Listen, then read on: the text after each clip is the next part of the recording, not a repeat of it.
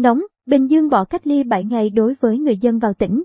Văn bản của Sở Y tế tỉnh này yêu cầu cách ly 7 ngày đối với người dân từ các tỉnh, thành phố khác vào Bình Dương ban hành ngày 15 tháng 10 đã được bãi bỏ. Ngày 16 tháng 10, Giám đốc Sở Y tế tỉnh Bình Dương Nguyễn Hồng Chương vừa ký văn bản khẩn bổ sung, giải thích văn bản trước đó liên quan đến việc cách ly 7 ngày đối với người dân từ các tỉnh, thành phố vào Bình Dương.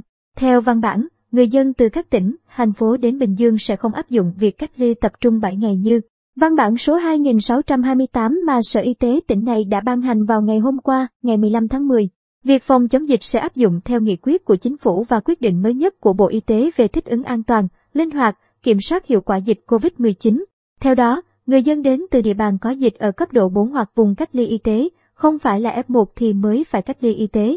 Sau khi có hướng dẫn của Chính phủ và Bộ Y tế, nhiều tỉnh thành đã không kiểm soát giấy xét nghiệm đối với người dân.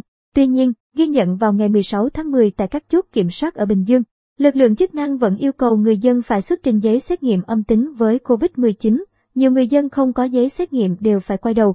Giải thích về điều này, một thành viên trong tổ kiểm soát cho biết chưa có chỉ đạo gì về việc này. Được biết, chiều nay Ủy ban Nhân dân tỉnh Bình Dương sẽ họp thống nhất để có hướng dẫn cụ thể các quy định mới theo chủ trương của Chính phủ và Bộ Y tế.